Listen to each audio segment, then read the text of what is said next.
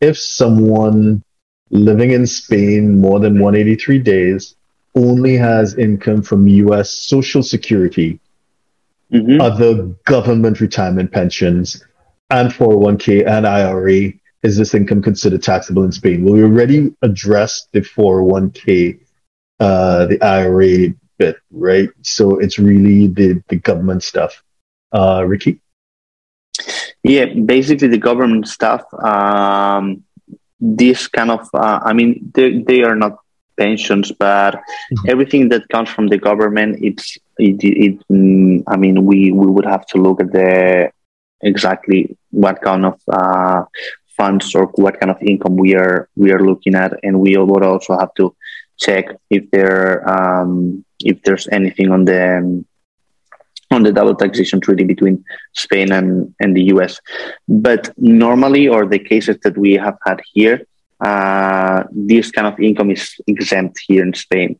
Uh, I mean, there's uh, a note, an informative note from the from the Spanish tax authorities that it it kind of talks about private and public pensions. It says Mhm. that public pensions are exempt here in Spain, but when they say public pensions, they mean people that has been working for the government. Um, and then all the private pensions, uh, let's say, well, yeah, private pensions, they they are they are considered taxable here in Spain. So Right. And and again, uh, guys, I, I refer you to the article that we have on our website, htj.tax, that Ricky and I co-authored.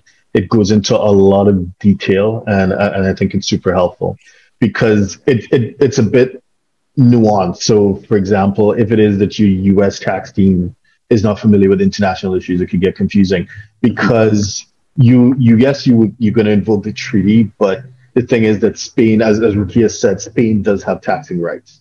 So Spain will tax it, the, the private, the Yeah. non-government stuff. And so therefore you need to use a, a certain US tax form called an 1116. And you make a special election on the 1116 that allows you to recategorize the income and claim the, the credit. You claim a credit for the taxes paid to Spain against your US tax liability. So it, Yeah. you know, there's a bit of uh, tax gymnastics involved. So you probably want to speak to a tax team that understands both sides.